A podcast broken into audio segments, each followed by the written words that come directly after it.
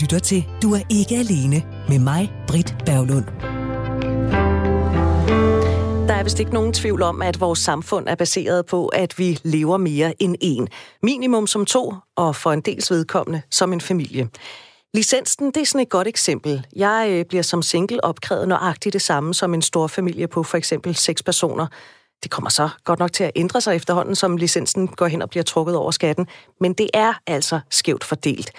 Et abonnement på en streamingtjeneste baserer sig også på en husstand, så kan prisen variere alt efter, om man vil have adgang til den øh, fra, fra et eller flere devices, men det er per husstand.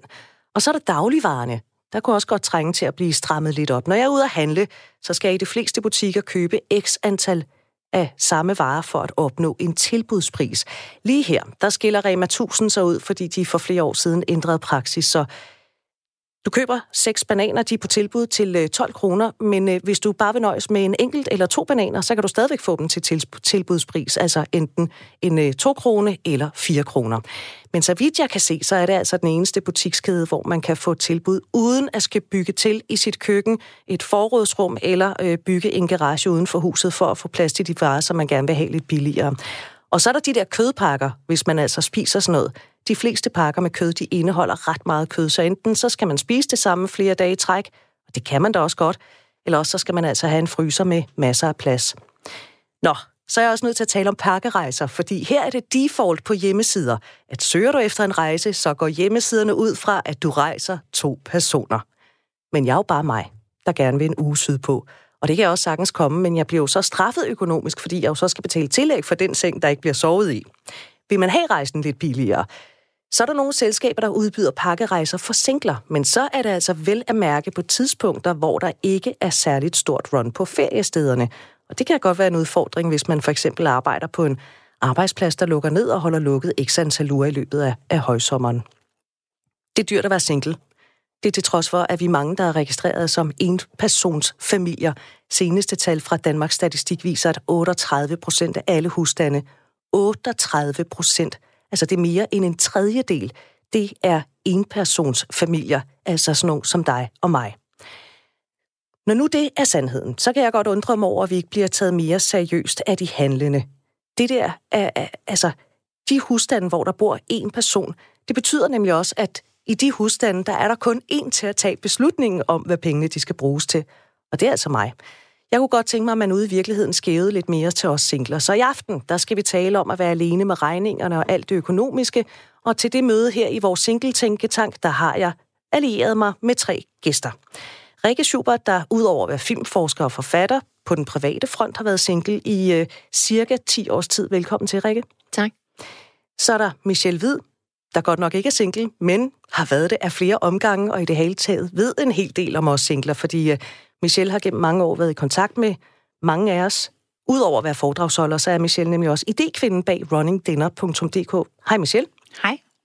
Og så den tredje gæst, det er en kvinde, der kan analysere og knuse tal og ved en hel del om vores økonomiske forhold. Det er nemlig forbrugerøkonom Anne Lehmann Eriksen fra Nordea. Velkommen til også til dig, Anne. Tak skal du have. Rikke Schubert, øh, dengang du blev single, ikke? Ja. Øhm, der skulle du til møde i banken for at finde ud af, hvordan der var ledes med lejlighedskøb. Hvordan gik det med? Jeg troppede jo op, og øh, så min rådgiver, som i øvrigt var afdelingsleder i banken, og meget venlig, øh, spurgte, om jeg havde husket alle papirerne.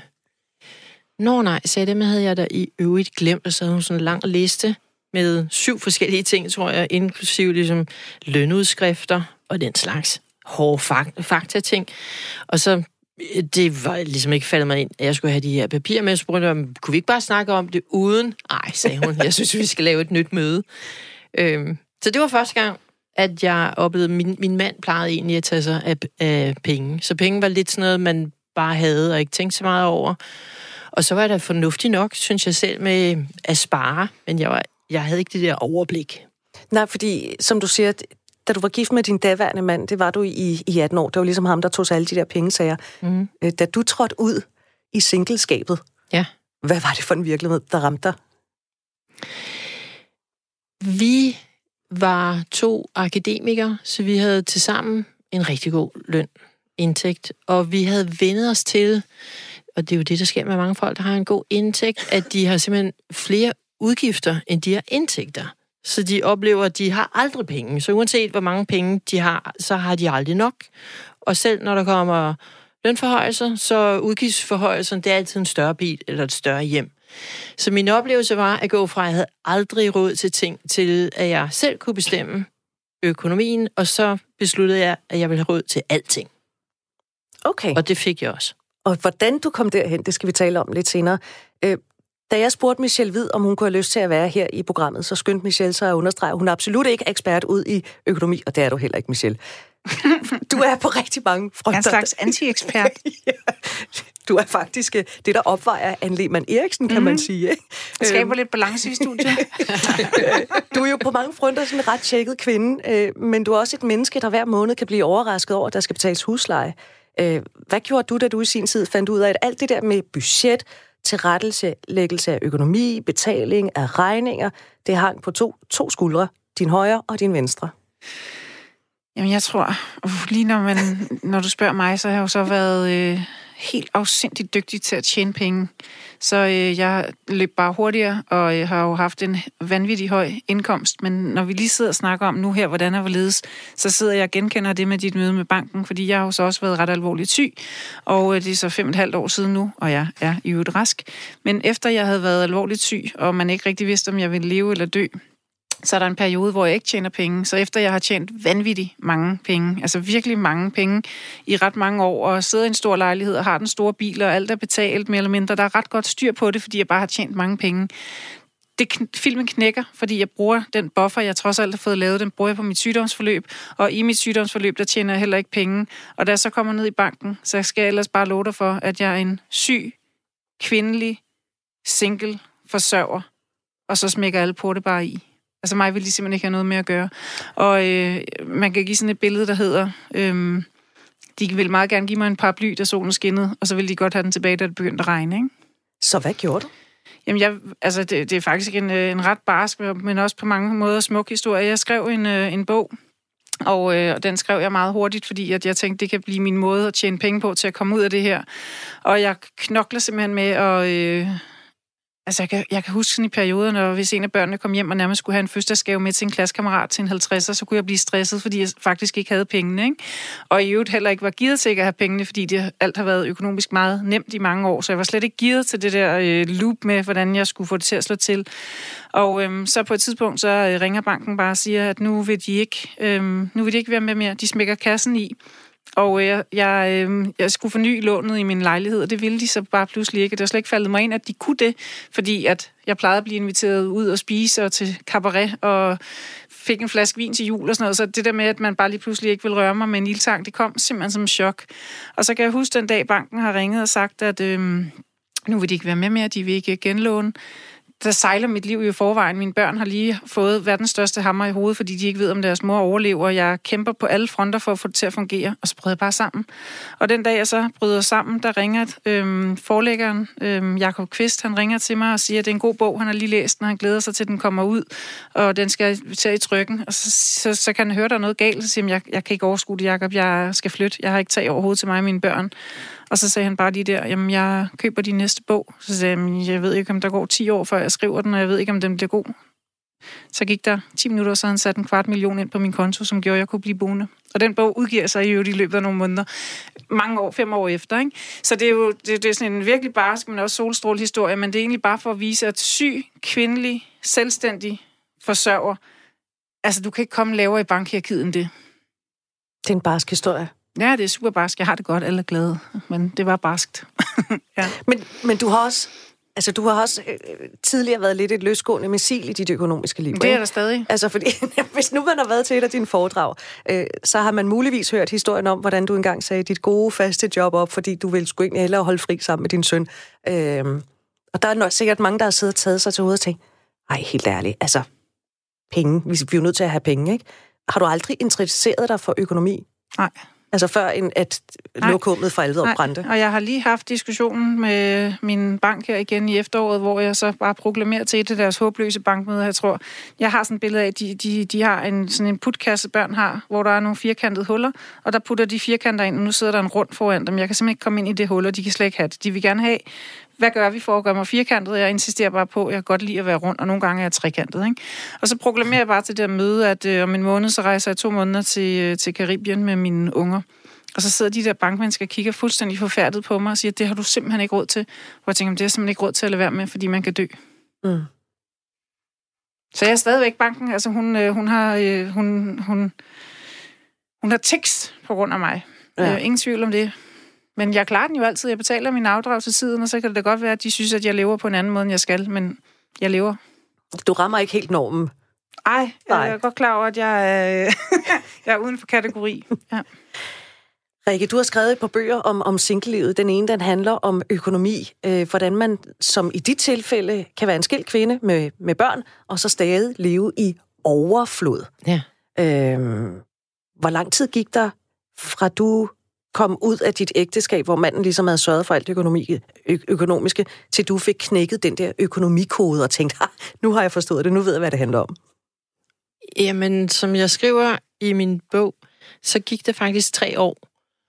Fordi da vi øh, startede, da vi blev skilt, jeg vil lige sige, vi, vi tjente jo lige godt. Så vi, og vi var også fælles som den måde, vi brugte penge på. Men vi havde jo oparbejdet, at vi, tror jeg, brugte de, de sidste år noget nær sådan 100.000 for meget om året. Og det kan man, hvis man har friværdi i en ejendom. Så øh, vores erfaring med banken, vi var meget... Altså, banken kunne rigtig godt lide os. Og det var sådan, ej, jeg har brugt 100.000 for meget. Det er slet ikke noget problem. Vi et eller andet, og så, du, du, du, og så skriver man under på noget nyt. Ikke? Og vi tænkte jo, ej, var banken flinke ved os. Tænkte, det var dog sjovt, så søde de er. Så vi blev jo ved med at overforbruge. Øh, og det var så, da jeg blev skilt, at øh, så faldt hammeren ligesom, og den første bank, øh, som var meget flink, ville gerne låne mig øh, egentlig penge til en for dyr lejlighed, men jeg fornemmede sådan en dårlig kemi mellem mig og bankmanden. Og så tænkte jeg, ej, jeg synes lidt, der er en dårlig kemi, og han hører egentlig ikke helt, hvad jeg siger. Øh, så jeg gik ud og fandt en anden bank, og så den her, øh, hun hed Kirsten. Og Kirsten og mig havde en god kemi, øh, og da jeg så anden gang kom og havde mine papirer med til det der møde, så sagde hun, jamen du har slet ikke råd til at sidde for det, du tror. Du kan nærmest sidde for det halve. Og så var jeg lidt sådan, okay. Og så sagde men en lejlighed på Frederiksberg, den koster jo sådan sådan. Ja, sagde hun, men man kan jo bruge andre steder end på Frederiksberg. Okay, det havde bare ikke ligesom faldet mig ind. Og ved at flytte ligesom to gader ud af Frederiksberg, der kommer man til Nørrebro. Og det var faktisk sådan, at der lå brosten med blod på gulvet, eller på fortorvet foran min opgang. Fordi det var egentlig der, at de rendte rundt og skød på hinanden, og der var sådan ganske hæftigt, og nogle gange spærret af. Men det var billigt. Øh, og pludselig så havde jeg jo luft i min økonomi, fordi jeg fandt ud af, hvordan man i hvert fald sparede på nogle af de der helt store udgiftsposter. Men det tog mig, altså det med at skifte mindset fra, at man køber bare det, man har brug for, når man har brug for det, og så tænker man ikke videre over det, og videre. Så mm. kommer man videre, ikke? Så står jeg her og er sulten, så går jeg derind og køber en sandwich til en 50'er. Øhm, det så skægt, fordi lige inden vi gik ind i studiet her, så spørger du, Britt, om der er nogen, der skal have en kop te eller en kop kaffe, og så bed jeg mærke i, du sagde, hvad var det, du sagde? Jeg skulle bare have en halv kop, fordi at jeg... Du havde lige købt et eller andet billigt ned på en café, fordi det var ja. din morgenmad. Det var en, en frøsnapper fra i går. Jamen, det var nu egentlig bare, fordi jeg jo, stod med en hel masse ting det, det synes jeg bare skægt. på øh, disken, og så sagde det der, øh, det er noget gammelt noget, og så jamen, du har en frøsnapper der, den vil jeg gerne have. Jamen, den kan du få for en 10, sagde Nå, men så. det var, synes jeg bare lige var sjovt, fordi du sidder og fortæller om, at du netop er dygtig til at få pengene til at slå til, ikke? Ja. Men det tog faktisk tre år. Mm. Så det første år, eller det startede med, at jeg tænkte, nu må jeg hellere øh, ligesom holde rede i, hvilke udgifter jeg har. Og så kunne jeg pludselig godt dokumentere, hvornår det var, jeg egentlig brugte nogle penge, jeg ikke havde. Og ved at gøre det gennem tre år, så det første år, så var mit, over, mit overforbrug, altså mit underskud på cirka 6.000. Andet år var det på 2.000. Og det tredje år var det overforbrugt jeg ligesom under 1.000 kroner på et år. Ikke? Og det fjerde år var så overskud. så fremover har det været overskud. Men, men det gik ikke sådan fra den ene dag til den anden, mm. at jeg fik overskud på kontoren. Fordi man skal egentlig lære det med at tænke på, om det er noget, man har råd til, om det er noget, man kan leve uden, eller om man kan tjene penge på andre måder. Ja. Need to have or nice to have, ja. Ja. Og det var forbrugerøkonomen, der kom ind fra højre der. men noget, jeg tænkte men, men rigtig, virkelig, rigtig meget over, det var ting, jeg ville have råd til. Så den, mit tredje års budget i den her bog, jeg har skrevet, det er der, hvor du sætter dine drømmeting ind. Det er den, du virkelig godt kunne tænke dig, som ikke var i det første budget. Mm. Den kan du flytte ind, når du har luet alt det andet ud. Og Anne Lehmann Eriksen, vi skal også lige have dig på banen som forbrugerøkonom, så ved du en hel masse om, hvordan vi i virkeligheden bruger vores penge. Mm-hmm. Øhm, det er rigtigt. Altså, hvis du, jeg har både mine undersøgelser, og jeg har Danmarks Statistik. Og inden jeg kom her, her i aften, så kiggede jeg en hel masse på Danmarks Statistiks tal for at se, hvordan singler skiller sig ud, eller husstande, hvor der kun er en, det jeg kan kalde ægte, et, et, et persons husstanden, øh, hvordan de skiller sig ud med deres udgifter og forbrug i forhold til andre. Og der er i hvert fald et sted, et, et en ting, og det kan man i hvert fald også se, hvad, hvad I snakker lidt om, det er på vores boligforbrug. Fordi at det er jo det er jo ikke nogen hemmelighed, at man er kun en til at betale for det.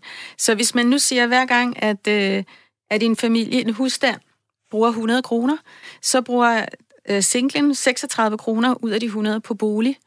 Øh, hvorimod øh, børnefamilien, som vi altid hører om, hvor hårdt de har det, de bruger kun 29 kroner ud af hver gang de har 100 kroner. Og hvis man er et par uden børn, så bruger man 31 kroner. Så, så singler bruger faktisk noget mere. Det eneste der er, i Danmark, der bruger mere på bolig end singler, det er ældre singler, altså pensionister. Fordi de er faktisk dem, der bruger mest øh, på at bo. De bruger 43 kroner hver gang, de har 100 kroner. Og Men det er også mange penge. Jamen, ja. det er jo fordi, at, øh, at når man er oppe i alderen, øh, det ved vi også fra Danmarks Statistik, altså det der med, vi læser i avisen, altså så sælger man huset og flytter ind i byen. Nej, vil gør man da? Ej, det er der nogle få, der gør. Ikke også? Men i virkeligheden, så bliver man boende i parcelhuset med de tomme børneværelser, og bilen står stadigvæk i garagen. Den er knap så ny som før, men øh, man holder ikke op med at køre bil, før man er nødt til at lægge øh, kørekortet på hylden, fordi at man ikke længere øh, øh, ja. har evnen til at køre. Så der er nogle ting, som vi holder fast i. Det er et must-forbrug for mange, og det er fordi, at der, hvor vi bor, er jo ikke kun et tag over hovedet. Det er jo et hjem. Mm. Ikke også? Så, og, og noget andet, som jeg også kunne se, for så dykkede jeg ned i en måling, jeg lavede sidste år, hvor jeg kiggede lidt på det her med at være boligejer, fordi det er der jo rigtig mange, der drømmer om. Man vil gerne have sin egen bolig, enten rækkehus, parcelhus, eller andel, eller en ejerlejlighed. Men man kan bare se, at når det drejer sig om singler, så er der faktisk mange flere af dem, som siger, at det har jeg desværre ikke råd til, selvom jeg vil gerne. Øh, og når man så ser på de singler, som rent faktisk har en bolig, en ejerbolig, men så er der øh, altså mange flere af dem, der bor i en ejerlejlighed, sammenlignet med andre boligejere. Altså hvor de rykker, jeg var lige ved at sige, direkte i parcelhuset, så, øh, så skal singlen være glad, hvis det har råd til en ejerlejlighed. Ja. Øh, men hvad man så måske også gerne vil, fordi det kan godt være, at man ikke har brug for en græsplæne. Øh, nødvendigvis. Ja. Man vil bare have sit eget sted. Men der er i hvert fald nogle, det er nogle ret tydelige forskelle. Og så er det klart, at der er nogle ting, hvor at, øh, jamen, altså, hvis man har en avis, der kommer øh, ind af postkassen hver morgen, øh, den koster det samme, om man er en læser, eller om man hele familien slås, slås om sektionerne. Ikke? Og sådan, at det, det er de ting, vi ved. Men bolig fylder meget budgettet, og, og man får jo ikke rabat på, på, på for eksempel ejendomsskatten, fordi man er single. Øh, sidst jeg kiggede efter, var der ikke noget, der hed single-rabat på ejendomsskatter. Det kan være, at vi skal foreslå det. Ja, det synes jeg øhm, måske, Også vi fordi, at hvis vi ser på, jamen det er netop øh, næsten 4 ud af 10 danske husstande består kun af en person. Så jeg synes, vi skal tage det alvorligt, og at der også er nogle andre mønstre. Men drømmene er jo mange gange de samme. Man vil gerne øh, selv bestemme, hvor man skal bo og så videre, men det er så bare forholdsvis dyrere. Og så kan man sige, når du er single, bliver du også ramt af de regler, der er omkring. Øh, der er jo blevet strammet op. Du var inde på det her, hvad har jeg råd til? Mm. Øh, jeg skal låne, ikke? Øh, jeg skal købe noget, og jeg drømmer om det der. Og så siger de, jamen det har du ikke råd til. Du kan derover, du kigger den, på den hylde, men det er det, hvad du har råd til, ikke også? Og så kan man sagtens finde noget på den anden hylde der. Men det hænger jo også sammen med, at man må højst låne øh, knap og nap fire gange så meget som ens årsindkomst. Og så er det klart, at hvis man er to, øh, så er der jo meget mere volumen i det, øh, end hvis man kun skal kigge på én indkomst. Ikke? Til gengæld er der en god nyhed, da jeg sad og borede i tallene her, her øh, til formiddag. Det var, at øh, jeg har også kigget lidt på, øh, på viden, fordi hvis man først er boligejer og single, så har man altså meget mere styr på sine lån, end de andre har. Er det rigtigt? Det er ikke mig. Yes. I gennemsnit. I Det gennemsnit. Michelle. Det er man også nødt til, fordi der er kun én finansdirektør derhjemme. Det er en selv. Man kan ikke give det videre. Og det, du faktisk fortalte, øh, Rikke, omkring, da du var gift, så var det ligesom om, at din mand, han tog sig af det. Og det ved jeg også fra mine målinger, når man er i parforhold, så er det som om, at kvinder og mænds økonomiinteresse, det, det går i øst og vest, ikke? Og mændene tager sig alt det der i går, så en kedelig boliglån og alt muligt trist, ikke? Og så kvinden, hun kigger mere som forbrugsminister på nogle ting, ikke også? Ja. Men øh, når man er sig selv, så er man nødt til at være altså, i alle ministerierne og have styr på det hele. Men kan man sige noget om, altså øh, vi singler, vi er jo en broet flok, ikke? Og der er Ja. over 1 million af os, øh, 1 million og 35.000, eller det er i hvert fald dem, som er registreret boende alene. Så ved jeg godt, så er der nogle af dem, der er kærester og sådan noget. Men hvis vi nu tager den gruppe, øh, det er nogle tal, som du har fundet via ja. Danmarks Statistik, kan man sige noget om, hvad, hvad singler er for en økonomisk størrelse?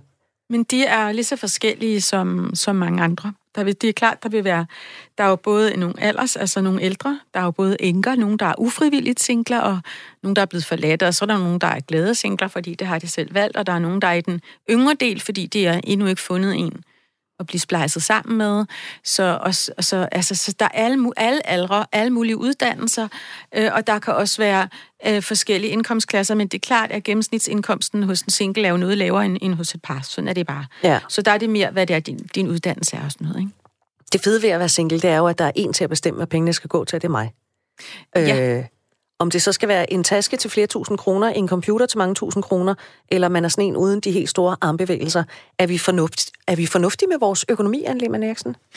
Altså, det er lige så forskelligt. Altså, de fleste har jo, øh, når man, når man har, får ansvaret for sin egen økonomi, så begynder man jo at... Det man, altså, når det er dig, der er direktør derhjemme, og der ikke er andre en højre og venstre skulder til at tage ansvaret, men så bliver du også... Øh, så bliver du bedre til at takle nogle ting for det, for det meste, men jeg kan også se på en af mine målinger, at du bliver mere bekymret, fordi at bekymring for, om man kan betale huslejen og sådan noget, det er, det er større hos singler, end det er hos par, fordi hvis der sker noget med dig, du mister jobbet, og du er et par, jamen, så er det som regel det er jo ikke sådan, at I begge to mister jobbet, vel? Så du er mere sårbar på den måde, at du har dig selv, og du bliver nødt til at være stærk og kunne klare tingene. Men singler har jo også venner og familie, som de kan rådføre sig med, hvis de vil det, og drøfte ting, og det synes jeg bare altid, man skal gøre. Øh, også omkring økonomi, og selvfølgelig, man kan også tale med banken. Nu har I haft øh, blandede oplevelser, men sådan behøves det jo ikke at være. Mm. Men det her med at være sårbar, det falder jo virkelig meget godt i, i tråd med det, du sagde, Michelle Hvid, da du stod lige pludselig og blev meget alvorligt syg og stod med hele pakken alene og mm. ingen indkomst. Plus at du ovenikøbet også selv skulle spæde til for at blive rask igen, sådan økonomisk. Mm. Det var en hård... Jamen, altså jeg har jo haft den mulighed, som de fleste mennesker ikke har, det er, at jeg har kunne selv skrue på knapperne, også fordi jeg har været selvstændig siden jeg var 20. Så kunne jeg så skrue på nogle andre knapper, øhm, og, øh, og det er så blevet min evige vej ud af det. Og det var det jo også inden. Altså jeg kan huske, at jeg øh, købte den lejlighed, jeg bor i nu, som jo også ligger på Nørrebro, øhm, som jeg købte med min øh, eksmand for mange år siden, og den var forholdsvis stor og meget dyr, og øh, så skulle vi bygge. Det var sådan øh, byggetomt, der var cement på gulvet, og var ingen altaner og ingen badeværelser, vi skulle selv indrette. Og så lavede vi to badeværelser, og så lavede vi gulvvarme, og på et eller andet tidspunkt, så sagde han som finansminister, det køkken kan du ikke få. Jeg har ligesom peget på et køkken og sagt, det køkken vil jeg have. Altså, men det køkken kan du ikke få, fordi at, så må vi lige tage et uh, IKEA-køkken et par år, og så spare sammen til det andet. Jamen, så har jeg bare altid været sådan skruet sammen ind i hovedet. Jeg tænkte, hvor mange penge skal jeg tjene for at få det køkken? Og så genererede det til synligheden en pissegod idé op i mit hoved, så jeg i løbet af fem minutter havde tjent de penge. Så min, min vej har aldrig været... Jeg, jeg har kæmpe respekt for det der med at sige, at jeg laver et budget, og jeg følger et treårigt budget. Men min tilgang har været modsat jeg vil til Karibien, hvor mange penge skal jeg så tjene for at kunne manifestere den tur. Og så som selvstændig har jeg haft den mulighed. Det har ikke altid været nemt. Og du sagde også før, at singler bekymrer sig øh, mere end andre. Det er heller ikke mig. Nej, det, det kan man ikke øh, øh, Nej. påstå, at du gør. Men, men jeg synes, du illustrerer meget godt, Michelle, det her med, at øh, altså, vi er også er forskellige typer, også mm. økonomisk set. Jeg har skrevet en bog om økonomi, og der skriver jeg faktisk lidt om det, at man skal finde ud af, hvad for en type man er. Der er nogen, der godt kan lide det der med budget, og sådan nogle firkanter og bokse, så kan de styre på den måde, ikke? Og, og der er ikke noget, der er Og rigtigt, nej, der er ikke og noget, der, der er er forkert. ikke noget, der er rigtig Nej. forkert. Man skal tage den metode, der virker. Jeg Jeg og synes, hvis man det- i stedet for har den der tilgang, at man siger, jamen, øhm, jeg har ikke nok penge, så hvordan kan jeg tjene nogle flere? Så er det jo også en rigtig god tilgang. Ikke Og det også? kan man jo ikke, hvis man er sygeplejerske og arbejder 37,5 timer om ugen, så er det begrænset, at man lige kan køre 100.000 ekstra ind i næste måned, fordi man har fået en fix idé.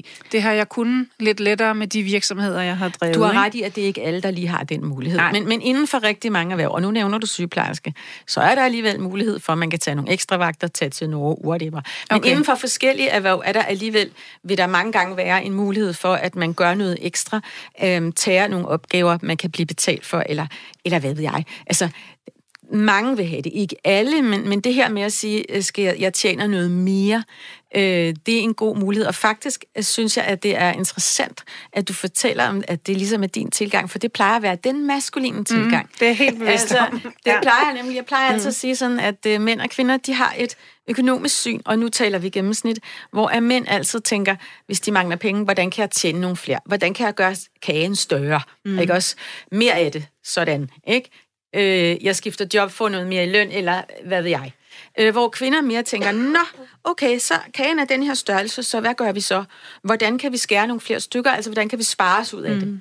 Det bliver man ikke rig af, men det kan sagtens også Men det kan fungere. man sagtens blive rig af, fordi det er jo bare en anden måde at, øh, Ja, at blive... man jeg synes jo, at, at du siger Ja. for det, eller vi, vi er begge to enige om, der er ikke noget, der er rigtigt, der er ikke noget, der er forkert. Jeg havde sådan en, en kæmpe aha-oplevelse lige inden jeg blev syg, og ikke vidste, at jeg havde en forestående operation af en hjernetumor. Der var jeg tilfældigvis i USA med mine to børn, og vi fyrede den af. Altså, vi fyrede den virkelig af. Vi rejste over med tomme kufferter og startede med at fylde dem. og så kørte vi ellers bare hele kysten gennem Kalifornien, og vi brugte rigtig mange penge, og det var en drømmetur. Og så kom jeg hjem. Øhm, jeg kan huske på den tur, at jeg havde det sådan meget mærkeligt over, at jeg ikke kunne komme over mit jetlag. Det var så satans så træt, jeg blev ved med at være. Og så kom jeg hjem, og så var det så, fordi den her tumor trykkede på min hjerne, og så skulle jeg opereres. Og så kom det sådan meget bagefter. De penge skulle du nok ikke have brugt, for dem har du nok ret meget brug for bagefter. Hvor jeg havde lige den anden tilgang tænkt, fuck, hvor var det godt, jeg fik den tur med mine unger, fordi tænk, hvis jeg var forsvundet. Så har de altid haft den tur. Så det er sådan meget, øh, og det er ikke, fordi den ene er rigtig, og den anden er forkert, men det er i hvert fald min tilgang, og jeg står 100% ved den, og jeg ved godt, den koster i den anden ende, men det gør den anden jo også. Altså, der er ikke noget, der er... Jeg synes, det er meget livsbekræftende, faktisk. Og du er ikke holdt op med at fyre den af? Nej, Rikke Schubert? jeg har ikke noget at fyre den af for nu, så... Øh, Du holder lige pause så. ja. Jeg har faktisk også øh, kørt gennem USA med mine to børn, og det var også efter, jeg blev skilt. Men det var, da lejligheden blev solgt, og der ligesom var nogle penge, der endnu ikke var blevet brugt. Så jeg tænkte, jeg skal skynde mig, inden de er det flyttede ind i en ny lejlighed eller et nyt forbrug, altså ligesom tage 100.000 af, som jeg bare rejser gennem USA, og banken sagde også, synes du, det er en fornuftig måde at bruge penge på? Og så sagde jeg, ja, det synes jeg. Super fornuftig men, måde. Men egentlig, ap- apropos øh, det med køkkener, og det med at få råd til ting, og om man ligesom skal tjene flere penge, eller om man skal spare.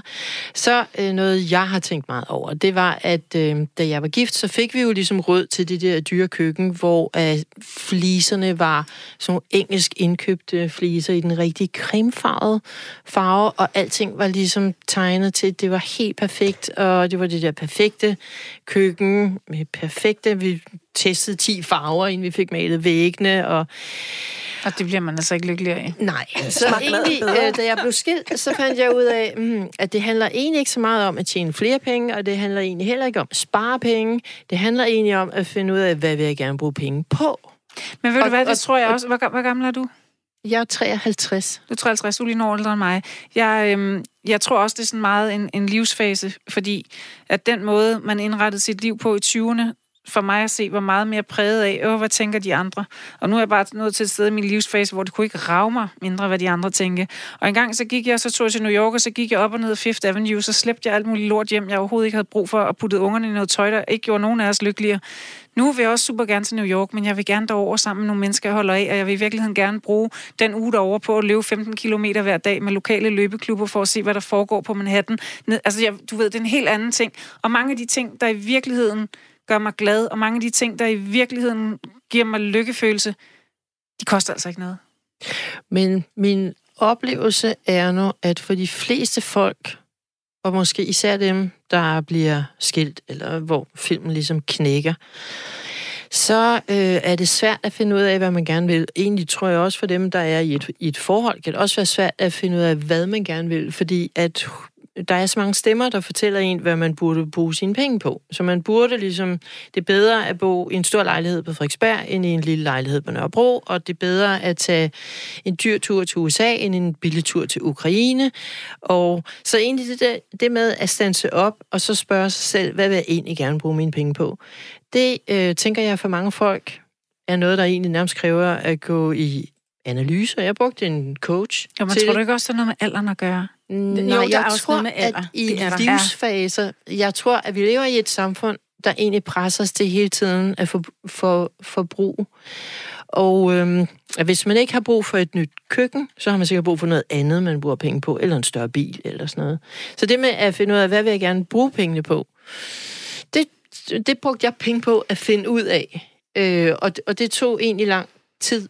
Øh, mm, så, Ej, så, jeg- så der tænker jeg, Og det, inden og det at man går i banken... fuldstændig, men har det Og- ikke også noget med din alder at gøre, der hvor du, der vil du ikke være nået til 30'erne? Altså for mig, for 20 år siden, så kunne lykken være i, at jeg fik en taske, som jeg nærmest skulle til udlandet og hente, eller fik fløjet hjem, og så var jeg, åh, se mig, jeg har den her taske.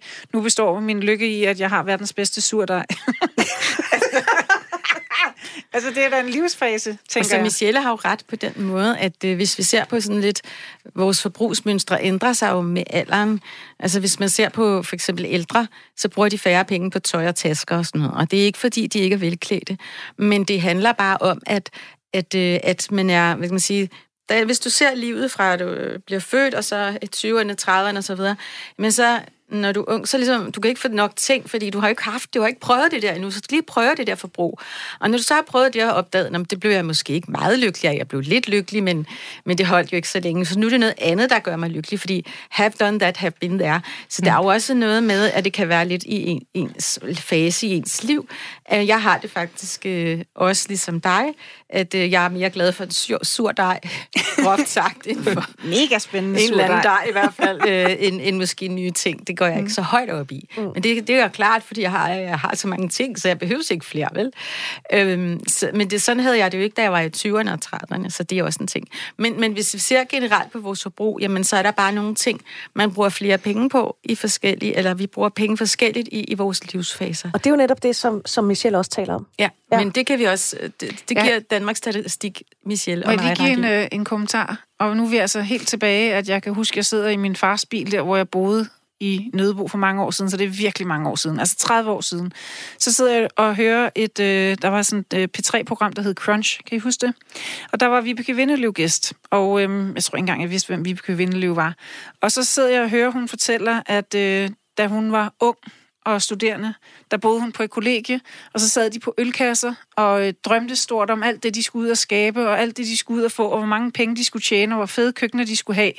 Og nu, når hun var i 40'erne, eller hvad hun var på det tidspunkt, så sad man i sit store samtalekøkken på sine dyre sko- stole og drømte om, hvor sjovt det var dengang på kollegiet. Og det synes jeg sådan er et tydeligt tegn på, at man er forskellige sted- steder og faser i, øh, i livet. Hvad er det typiske, man godt kan lide at bruge penge på, når man er sådan nogen som os? Og nu siger jeg sådan nogen som os, fordi vi er nogenlunde jævnaldrende. Øh, Jeg er 46, Michelle er 47. Øh, er Et halvt. Et, og et halvt. Du er 53, Jeg er og, og 53. Anne, du er sådan en, der er evig ung. Øhm, Merci beaucoup. Tak for det. Altså noget... Rejser betyder mere, øh, faktisk. Og det betyder mere for mange danskere. Rejser, og ikke bare rejser, men rejser også øh, til andre steder. Nu nævnte du Ukraine, for eksempel. Mm. Altså, Øst er jo meget mere åbent nu, at man tager derover og opdager, nej, en tur til Prag, eller en tur til Kiev, eller hvad ved jeg. At det er, det er både gode rejser, spændende rejser, der er både kultur, oplevelser og mad, og det er ikke engang så dyrt som at tage til Paris, for eksempel. Så det kan godt være, i 80'erne, der var det en tur til, til London og Paris, af mange gode grunde, fordi der var muren der endnu. Men, øh, men nu har vi vendet os til, at Europa er bare blevet dobbelt så stort, så rejser vi andre steder hen, og, også, og, og det behøver ikke at være så dyrt. Så mindre rejser rigtig meget gerne ud og have nogle oplevelser, spise noget andet mad, drikke noget andet øl, øh, se nogle andre mure, og øh, det er godt. det kommer lige ind på kontoen. Og. Ja. vi kommer også til på et tidspunkt at, øh, at lave et program, der kommer til at handle om rejser, fordi det er noget, vi godt kan lide, men det kan også være hulens dyrt, medmindre man altså har, har knækket den berømte rejsekode, og det ved jeg, du har, Rikke Schubert, og derfor ja. Ja. så vil jeg også invitere dig til den tid. Nå, prøv at høre. Det er jo således, at man kan, eller jeg kan undre mig over, at der ikke er flere forretningsdrivende, der kan se en god forretning i os singler. Altså over en million husstande består af én person. Altså 38 procent er mere end hver tredjedel af, af husstandene. Og det er faktisk et spørgsmål, som vi rigtig gerne vil have svar på. Men ved I hvad? Det har simpelthen ikke været muligt. Vi altså har... nu vil jeg godt lige sige, at jeg har haft en blændende god forretning, der nu har kørt i øh, snart Jamen, 20 det... år, som går til singlerne. Men jeg vil godt klare, at det ikke er den øh, Nu taler jeg om dagligvarer ja, og alt ej, muligt andet. Ikke? Øhm, vi har haft øh, kontakt til Coop, vi har haft kontakt til Selling Group, vi har haft kontakt til Dansk Erhverv, og sagt, hey, har I ikke lyst til at være med i vores udsendelse og ligesom fortælle, hvad jeres politik er, hvad jeres strategi er? Og der er simpelthen ikke nogen af dem, der har været interesseret i at deltage. Og fortælle om deres manglende politik. Fordi de har nemlig ikke nogen. Hverken Coop, Selling Group eller Dansk Erhverv har en politik for 38 procent af husstandene. Hvad siger I til det? Må jeg starte over hos dig, Anne Lehmann Eriksen? Det, det, det, over, det overrasker jo mig. Det overrasker også mig, fordi det er jo trods alt over en million mennesker, som, øh, som har en god købekraft, øh, i og med, at de bor hos, for sig selv, og de har job, og de fleste af dem, og det, det skal man tage alvorligt, øh, og man skal gøre noget for singler. Så, så det forstår jeg slet ikke. Der ligger en åben plads der, så det er bare en opfordring til nogle øh, nye rejseselskaber, nogle nye, øh, hvad skal vi sige, butikker, at sige, gør noget for singlerne. Det er jo ikke forbudt at give single-rabat, så vidt det sidste, jeg kiggede efter. Rikke Schubert? Øhm, jeg tænker, at man skal... Altså, jeg har heller ikke hørt, at der var noget, der var rabat, mm. fordi at man var single. Det, jeg selv har gjort, det er, er nok egentlig har gået til dag til det med, hvad var min drøm og så blandt andet med at rejse, der har jeg meget brugt sådan noget Airbnb. Altså, jeg har egentlig slet ikke tænkt, at jeg køber en pakkerejse. Jeg har mere tænkt, hvad kunne jeg godt tænke mig? Jeg kunne, og jeg kunne for eksempel godt tænke mig, det er nok også min alder, men det med, at man er væk lang tid, så at man var væk i halvanden måned eller et halvt år, øh, og at man havde fleksibilitet. Så, så jeg har mere lavet sådan noget med at finde ud af, at jeg kunne lege min lejlighed ud, samtidig med at jeg selv bookede rundt omkring, og så kunne jeg jo bo sådan lidt varieret, så hvor det var dyrt, kunne jeg bo i et værelse i nogens hjem. Og i Lapland for eksempel boede jeg i et værelse hos nogle lapper. Øh, og andre steder, hvor det var billigt, så kunne jeg bo i en lejlighed i Ukraine blandt andet. Så jeg har mere lært at designe, hvad jeg godt kunne tænke mig, og så egentlig tænke ikke de linjer, som nogen har fastlagt. Der er den her pakke her, hvor der jo er to senge, så du betaler dobbelt for det her rum, men ligesom tænke, okay, hvad vil jeg synes var skægt? Jeg rejser jo på nøjagtig samme måde og har gjort det i mange år. Og, og, og ved at tænke lidt ligesom individuelt, så får man også de individuelle priser, og så kan man selv skrue op og ned. Men hvis det nu ikke handler om at rejse, hvis nu det handler om de... Øh, de det med mad? Ja, for eksempel de 350 dage, hvor man er i, i Danmark. Så har jeg været øh, benhård, og jeg kan huske, at det var sådan noget banalt noget. Jeg stod der og var blevet skilt, og pludselig ikke havde så mange penge. Og så øh, jeg klagede over, hvor dyrt alting var, og min veninde sagde, man kan også få mel til 6,5 kroner for to kilo. Og det var ligesom ikke faldet mig ind, fordi jeg var vant til, at mel, det var amo ved mel, og der var i det hele taget mange ting, som jeg var vant til at købe på en bestemt måde. Og så lærte jeg lidt at kigge rundt. Okay, man kan få det billigste, alle mulige ting, og man kan på Nørrebro øh, købe de få frugter, man har brug for, så man ikke køber to kilo tomater, som så har man spist i to, og så er resten til at smide ud. Det gælder også appelsiner og clementiner, det gælder rigtig mange ting. At ligesom gå ned og så købe dem, man har brug for. Og så har jeg nok egentlig lært at leve med, at hvis jeg så køber en bunke ting, så spiser jeg det de tre dage, det var. Altså, så er jeg blevet sådan mere rå. Jeg smider stort set ingenting ud. Mm. Altså, jeg, jeg spiser det hele, og det er sådan lidt så får man serveret det. Men hvis man nu ikke lige har sådan en grøn snedker i nærheden, altså det er jo os, der er de beslutningsdygtige hjemme i vores husstand. Hvis man nu går ned i supermarkedet, så kan ja. man få 10 bananer til 12 kroner, ikke? Men jeg skal kun bruge 3. Jamen, det er bare ærgerligt, så må du betale 4 kroner stykket. Og så ah, få... altså Fakta og Netto og Rema 1000 og Aldi, der, altså, der kan man egentlig godt få øh, de almindelige forbrugsting til en rimelig pris, og i dag kan man nærmest også få det økologisk. Jo, jeg undrer mig bare over, at der ikke er nogen, der har en strategi for 38 procent af de husstande, Nå, men nu, der findes. Nu brød jeg så lige ind. For mange år siden, ja. for 10 år siden, da Running Dinner kørte på sit højeste, vi havde 47.000 single-medlemmer i databasen, som vi kontinuerligt lavede events for. Og jeg skulle hele tiden øh, lave PR for det her, og jeg øh, er, selvom jeg er økonomisk ikke særlig begavet, så er jeg også godt klar over, at hvis man kan få noget gratis, så kan, det kan jeg godt lide. Så jeg har ligesom, jeg specialiserede mig ligesom uden at vide det i at lave skæve vinkler, fordi det kunne pressen godt lide, så pressen har altid løbet hælene på mig for at finde ud af, hvad jeg nu havde fundet på. Og så for cirka 10 år siden, så øh, havde jeg lige nøjagtigt den her snak. Jeg var jo øh, selv øh, blevet single, var blevet skilt fra min mand, og øh, sad i hele det der med, hvorfor skal jeg købe øh, øh fire koteletter, når vi kun kan spise de to, og hvorfor skal jeg dit og du og dat? Og så lavede jeg, så købte jeg sinkepartiet.dk, og så lavede jeg programmet for Singlepartiet, og så sendte jeg det ud til alle landets aviser den 1. april, og det var bare en april snart. Men samtlige medier nåede at bringe historien, fordi det rent faktisk er en god historie, og fordi jeg rent faktisk, fordi jeg havde 47.000 mennesker i ryggen, og de som kunne skrive på vegne af mig og mit firma og min database med 47.000 singler, og så kan jeg godt love for, at den magt, der lå bag det, gjorde folk bange. nu er jeg ikke særlig politisk interesseret, og jeg er super drevet og energisk med det, der interesserer mig, og det her, det var ikke lige min ting, men det var en god idé. Og det, jeg blandt andet argumenterede for, det var, at øh, museer, biografer og alt muligt andet, der er det singlerne, der er storforbrugere, så hvorfor skal vores biografbilletter ikke være billigere end så mange andres? Sådan er det også, når man er studerende, når man er alt muligt andet. Og singler går alt andet lige i biografen. Så vi kunne få et singlekort i stedet for studiekort? Ja, lige nok. Det, så kunne ja. øh, alle, de her ting, alle de her ting, vi, øh, nu er det så ikke, jeg skal faktisk giftes, øh, men, men da jeg, det. Ja, tak for det. Meget dejligt. Øh, da jeg var i det, man bruger jo byen meget mere, man bruger transportmulighederne meget mere, man bruger alle mulige tilbud, fordi at når man har et par forhold, så er man tilbøjelig til at sidde hjemme og kigge hinanden i øjnene i sofaen, og så mm. kommer man bare ikke lige så let ud. Så, så den der øh, kraft, jeg kom med, med mine 47.000 singler i ryggen om et singleparti, folk de rystede i bukserne, altså øh, ja. Og det vil jeg gerne vende tilbage til dit singleparti. Mm. Men lige nu, øh, fordi vi jo har fokus på økonomi og pengene, og, og det, at det er dyrt at, at være single, mm. øh, fordi du får sgu ikke rigtig rabat nogen steder, bare fordi du er single, vel? Øh, så kunne man måske sådan, som stor virksomhed skille lidt til Danmarks Statistik og se, hvad de tal de viser, hvis nu man vil gøre en, en god forretning. Ikke? De der store aktører på dagligvarermarkedet, de har som sagt ikke lyst til at være med, så vi er nødt til at vende os et andet sted hen. Og det gør vi nu.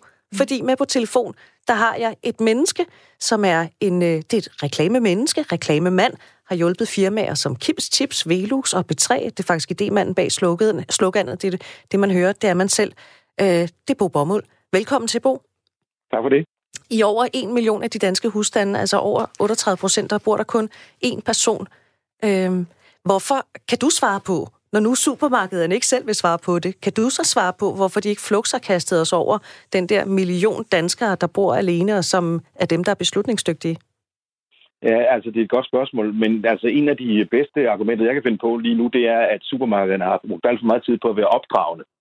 Altså her med, med, med, med single-kunder her har vi jo at gøre med, som jeg også hørte lige før, med storforbrugere, med plusmennesker. Altså det er nogle folk, som har lyst til at gå ud og opleve nogle forskellige ting, men det kan man måske godt overse, hvis man har så travlt med at opdrage befolkningen lige, hvad man skal gøre øh, ud fra et økologisk eller bæredygtigt synspunkt. Så man har simpelthen haft så travlt med at tage alle de her buzzwords og, og, og, og klichéer i munden, så man faktisk har glemt, at der faktisk også er en nydelse iblandt og hvis man kigger på singlerne, så er det jo om noget et nydelsespublikum. Altså, øh, man kan jo se, at, at, at det er jo ligesom nydelsen og lysten og søgen, der ligesom driver værket, for man går jo, vi er jo længe gået væk fra at se singler som en, øh, hvad kan man sige, en, øh, øh, nogen, der er offer af noget. Altså, det er jo ikke nogen, der skal nødvendigvis sidde og vente på noget, og blive sidder i et, i et slot et eller andet sted og venter på, at der kommer en prins, der skal befri dem. Det her, det, er, det, det her det har meget, meget mere at gøre med, med de tre store F'er, fordybelse, frihed og føring. Altså det der med, at man er herre i sit eget liv, man vil gå ud og opleve noget, man kan opdage, man kan jo godt gøre noget uden at skulle spørge en anden en om lov, fordi der er ikke nogen andre at spørge om lov, så det er bare med at komme derud af. Det er meget sjovt at følge de der singler, jeg kender på Facebook også, og de får virkelig oplevet noget, så det er, det er en fed, fed, fed målgruppe, den her, fordi netop de her, og det er jo det, jeg prædiker så tit, de går efter plusset, og ikke efter minuset. Man kan ikke, det er sgu ikke ret godt at, at markedsføre noget på et minus. Så skal man i hvert fald finde plusset i det minus. Og det er der ikke nogen rigtig nogen af de her supermarkeder, der har fundet i forhold til singlerne heller. Men altså, hvis nu det er sådan en fed målgruppe, som du siger, hvorfor er der så ikke nogen, der kaster sig over den? Det forstår jeg simpelthen ikke. Man får den jo ikke bare ved at nævne den. Man får den ikke bare ved at skrive, du er single, så skal du komme herind. Man får den jo i en form for interessesammenfald, eller, eller ved at, at være noget, som man jo også som single kan interessere sig for. Altså på den måde er det jo, er det jo en målgruppe, som er, som er, som er, på, som er på tværs af interesser. Det er jo ikke det, er jo ikke, det er jo ikke noget, som man kan sige, at, at når, fordi man så melder sig ind i single-livet, så, så bliver man en specifik målgruppe og begynder at se en specifik øh, tv-udsendelse. Men det vi kan sige, det er, at, øh, at, at singlerne jo øh, faktisk øh, kan ses lidt ligesom øh, alders, alderdommen. Altså, vi, vi, i gamle dage, der sagde vi også, at når folk de var øh, 40, 50, 60, så var, der, så var lyset slukket, og så, så var der simpelthen lidt mere at komme efter det, hvor vi jo nu i vores dag kan se, at, at, at folk de går mere og mere vertikalt i dybden. Det er simpelthen det, man, det, er det, man kan gøre, når man er ældre, når man har overskud, når børnene er flyttet fra redden, når man har fået øh, alle pengene frigjort i huset. Det er sgu også det, man kan gøre som single. Det er det, man kan mærke, det der med, at okay, men hvis, hvis, man, gerne vil, hvis man gerne vil gå vertikalt, så skal man sgu også have noget, der, der, der tiltaler ind i det vertikale. Altså, der skal være noget her at hente. Der skal være noget at gå i dybden med. Det her det er ikke nok bare med at råbe madspil igen. Det, er, det, det, det, det, er, er det ikke også noget, noget med dem, der rent faktisk har prøvet at gøre noget? Altså, jeg kan da huske 7-Eleven på et tidspunkt lavede noget, man ville have en rød eller en blå kaffekop, og når man kom ned i forskellige supermarkeder, man ville have en rød eller en grøn kurv. Men problemet i det var, at der blev talt voldsomt ned til singlerne, fordi man ligesom øh, antog, at det var en tilstand, man ønskede at komme ud af, og derfor ja. så skulle vi nemt kunne øh, hjælpe hinanden ud af den sørgelige tilstand ved at gå rundt med en kurv, der var en anden farve end de andre menneskers kurv. Og det har, de få tiltag, der har været, har jo været med den præmis, hvordan kan vi hjælpe singlerne med ud af den sørgelige tilstand, og det, der blev, det, det har ikke virket, og så ved de måske ikke, hvad de skal gøre. Jamen, det er jo også en røvsyg idé. Altså, det er jo, det er jo, det er jo den, kører på, den kører på afsavn, eller skam, eller nederlag. Det er det, man mm. kan finde ud af. Ligesom om, det vil du nok gerne ud af. Altså, jeg har ingen, ingen grund til, at 7-Eleven skulle blande sig i mit sexliv. Altså, det kunne jeg ikke øh, forestille mig, hvorfor det skulle være særlig relevant. Til gengæld, så kan det godt være, at man havde noget andet at byde på, som var på plussiden. Enig. Men hvis nu der kom sådan en, lad os sige, en stor supermarkedskæde til dig, Bo Bommel, og sagde, at de gerne ville have fat i singlerne, øh, vil ja. du, hvor lang tid skulle du klø dig i hovedet, før du fik den gode idé, eller øh, ligger den lige til højre skøjten, fordi det er singler? Jamen, jeg skulle slet ikke klø, jeg skulle klø i singlerne, for det, vi skal først skal ud og afdække, det er nemlig de her singlers psykologi noget tættere på i forhold til det, vi ved. Vi antager, at det er en målgruppe. Det er det jo sådan set også. Det er bare ikke en målgruppe i sig selv, for den er jo ikke til at overskue. Hvis man skal æde en elefant, skal man tage en bid af gangen. Så lad, os, så lad os først lige prøve at se, om vi kunne finde nogle mønstre i de her vertikale interesser, som singlerne havde i deres fordybelse og i deres frihedstrang og i deres øh, lyst til at, at nyde. Og så lad os prøve at se, om vi kan bygge noget op omkring det. Altså lad os simpelthen prøve at se, om vi ikke kan dele noget på plussiden med dem, som gør, at det trækker dem bedre til, end at tale til dem, som om, at de, øh, de lige har været i fængsel. og det var som om, de lige har været i fængsel. Og det er meget sjovt, du nævner det der med kaffekopperne, Michelle, fordi det havde vi, det nævnte vi i en udsendelse for ikke så lang tid siden. Og faktisk så er det sådan, at der er en Føtex-forretning i Aarhus. Der har man single kurve hvor man både kan shoppe og score på samme tid. Altså, jeg kan huske uh. en gang til Langelandsfestivalen, der var der et telt, og når man kom ind, så skulle man have et armbånd på, fordi at man, det, at man betalte et eller andet, så tror jeg, der var noget fri bar i det telt, og det havde man så betalt for, når man gik ind. Og så når man kom ind, så kunne man få et rødt, grønt eller et gult armbånd på, afhængig af, om man var tilgængelig, øh, måske tilgængelig eller ikke tilgængelig. Men der synes jeg jo, at de rammer ned i et miljø, hvor folk i forvejen er for, for, for, øje, for øje på hinanden. Så der er det meget skægt, og så for en sikkerheds skyld, så man et rødt på højre og et grønt på venstre, så lidt afhængig af, hvem der spurgte. Det var jo super effektivt. Det er jo sjovt, men det er det jo ikke nede i 7-Eleven. Det er jo ikke skægt at stå nede i 7-Eleven mandag morgen med en rød kop og vise hele verden, at man er en taber, fordi det er det, der er præmissen. Ej, der vil jeg nødt til at sige, at der, hvor jeg bor, noget, jeg synes var super fedt ved at flytte fra, øh, fra Frederiksberg til, øh, til Nørrebro, det var, at dernede, hvor jeg stod øh, og købte ind, der var vi alle sammen tabere. Så øh, vi gik fint rundt med den samme kur. Og, øh, men var der forskellige kurve? Nej, der var den samme kur, men på Frederiksberg, da jeg boede der, så da jeg øh, ligesom ikke havde overskud til at have fuld makeup på og se ud, som om jeg havde styr på det hele, så turde det var nærmest shame at gå ud og købe ind og ikke være on top of things og karriere. Mens på Nørrebro, når jeg gik ud og ikke havde børstet tænder og nærmest ikke havde ret håret og overhovedet ikke havde makeup på, så dem, der havde makeup på, det var jo de kvinder, der så havde ganske hæftig makeup på og skulle have to pakker smøger og mm. noget alkohol og så der var slet ikke øh, jeg bliver simpelthen nødt til at sige, at hvis det, er, hvis det er reglen, at man er tjekket, hvis man har øh, make på, så er jeg simpelthen utjekket 365 dage om året. Og du rærer heller aldrig dit hår. Nej, jeg rærer heller ikke. Men jeg har gjort jeg vil dag. så sige, at, at når man flytter fra et kvarter til et andet kvarter, så man kan måske ikke se reglerne, eller det, der er nogle møn, mønstre, når man er i Jamen, det jeg vil give dig ret i, der er meget højere på, og, til og så, når man flytter et andet sted hen, så kan man pludselig se sådan, okay, nu går de ikke med sådan små, fine hunde, der har tøj på, de går med muskelhunden. Altså, så kan man se, at der sker noget andet. Og hvad angår penge, så kan man se noget, man tidligere har brugt penge på, det behøver man overhovedet ikke bruge penge på. Så det er besparende. Jeg vil egentlig bare lige nævne om, omkring det med mad. Ja. Jeg tænker lidt, øh, der er digitalt kommet rigtig mange ting. Sådan noget Too Good To Go bruger jeg for eksempel selv, men det er der, hvor man slår op med en app på sin telefon. Og alle de ting med Too Good To Go, der er rigtig mange af dem, som er et måltid mad. Så netop som en single person, så kan man slå op, hvor man kan købe noget mad hen, som er meget billig mad. Men stadigvæk, så har vi jo supermarkeder, hvor du altså, øh, kun kan købe til minimum to eller t- til en stor familie. Øh, altså, Bo lad mig lige vende tilbage til dig, fordi nu ved jeg jo ikke, om hverken øh, Coop eller Salling Group, eller måske ovenikøbet Dansk Erhverv lytter med. Øh, kunne vi finde på... Nej, det, om, om igen. Kunne du finde på et godt slogan, så de kunne nå singlerne? Ja, det kunne vi godt, men det vi kræve den der rejse ned i den her målgruppe for at finde ud af, hvad det egentlig er for nogle mønstre, der gør sig gældende. Fordi det er netop det her med, at det, det, det er alt for nemt at gøre dem til de her ofre, som de nu er. Men de leder jo ikke efter noget i høstdagen. De leder jo efter noget, som vertikalt matcher det, som de gerne vil ned i. Altså, de, er jo, de, har, de har selvstændigheden i det her også. Det skal vi lige huske på. Og den selvstændighed, den lyst og den interesse, den peger, den peger nogle forskellige steder hen. Dem skal vi, dem skal vi kende, for at vi kan, øh, for vi kan lave noget, som ikke bare er sådan et, et, et, et klassisk slogan, som burde gå på en VVS-installatør. Øh, okay, ja, det kan jeg godt høre. Så kommer vi det ikke nærmere med det der slogan. Nej. Bo Bommel, tak fordi du vil være med her. Tak fordi jeg måtte. Bo Bommel, som altså er, er reklamemand. Øhm, too good to go. Den har jeg jo også selv brugt. Øh, men det er jo også begrænset. Altså, jo, det kan vi, fordi vi bor i en stor by, men det kan man måske ikke, hvis man bor i en mindre by. Ja, så skal man måske starte sin, øh, sin knaller eller sin cykel eller sin øh, bil og køre 15 km for at... Hvad, hvad kan der ellers være af gode jeg synes, der kommer flere og flere sådan nogle tiltag, men det er nok også stadig en byting, men det skal nok brede sig. Der kommer flere og flere butikker, hvor man skal have sin egen emballage med, når man køber ting, for simpelthen at redde miljøet. Og der kan man jo så vælge at have en mindre emballage med. Der kommer flere og flere sådan noget fra bunde til by, hvor du køber direkte fra bunden, udenom butikkerne, uden, uden at det, tingene er emballeret. Og det gør fleksibiliteten i det, du køber, meget, meget større. Men det er stadigvæk på et græsrodsstadie, men jeg tror, det er det, der vil ske.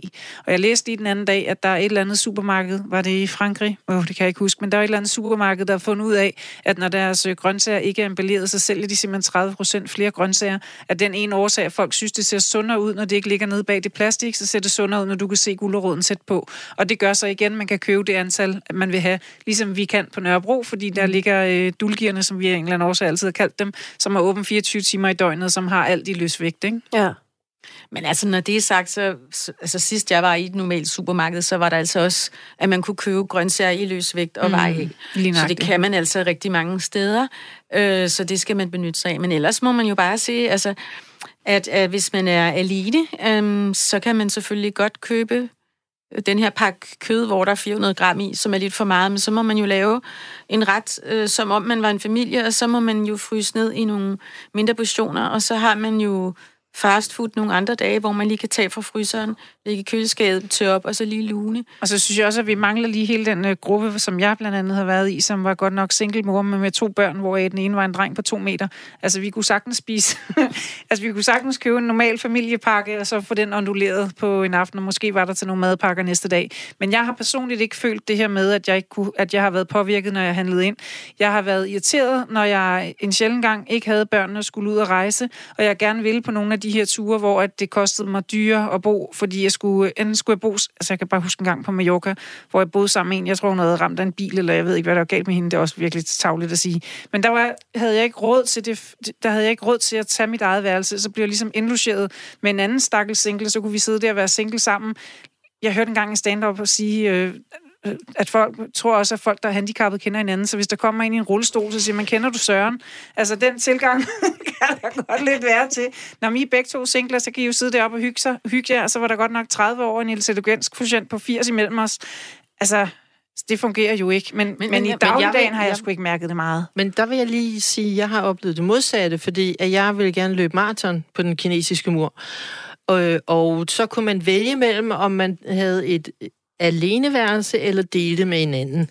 Og så tænkte jeg, ah, okay, jeg sparer lige de der penge. Så satte kryds med at dele med hinanden, og det var da super sjovt. Men der bliver også bare nødt til at sige, når du allerede har specialiseret dig ned i, at du vil løbe et maraton, mm. og du kan løbe et maraton, og du har det mindset, at du har trænet op til et maraton, og du har besluttet dig for, at du gerne vil løbe det på den kinesiske mur, så har du allerede indsnævret feltet igennem en trakt så betragtelig. Så hvis jeg tager på en chartertur til Mallorca, så er der altså ret stort blandet publikum der, mens jeg må antage, at dem, der sidder i Kina... Det for... kan da godt være dem, der tager på chartertur til Mallorca også Ja, selvfølgelig kan det, Kan men det, være det, det, er et større lotter, det er et større lotteri, end at narrow ned til, at man vil... Jeg vil heller ikke være så bange for at tage på...